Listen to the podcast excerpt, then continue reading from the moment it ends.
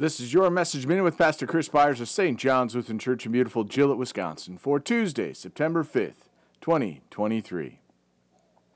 Therefore, having put away falsehood, let each one of you speak the truth with his neighbor, for we are members of one another. Be angry and do not sin. Do not let the sun go down on your anger, and give no opportunity to the devil. Let the thief no longer steal, but rather let him labor, being on, uh, doing honest work with his own hands, so that he may have something to share with anyone in need. Let no corrupting talk come out of your mouths, but only such as is good for building up, as fits the occasion, that it may give grace to those who hear. And do not grieve the Holy Spirit of God, by whom you were sealed for the day of redemption. Let all bitterness and wrath and anger and clamor and slander be put away from you, along with all malice. Be kind to one another, tender hearted, forgiving one another, as God in Christ forgave you. Ephesians 4, verses 25 through 32. Anger and speaking ill of another is not something that our Lord desires for his people and from his people.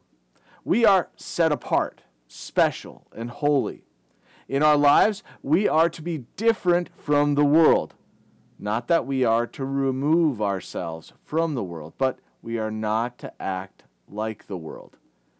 In other words, our Lord does not want us to fit in with the regular culture of the world there should be some level of discomfort for, for people to act in profane ways around us.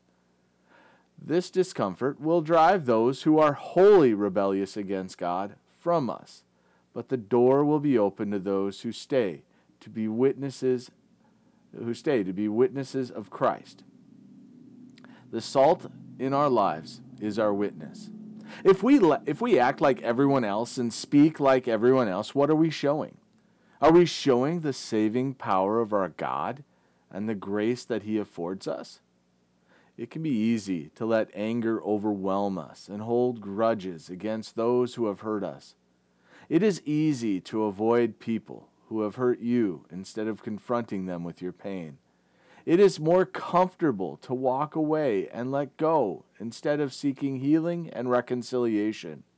I know this in my own life and have been on both sides of being hurt and being left behind.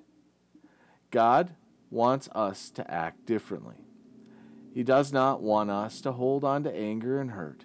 He does not want us to cling to our own self righteousness, but desires for us to find peace not only in ourselves, with our, but with our brothers and sisters in Christ. If we act and do just as the world does, we are offering nothing to them.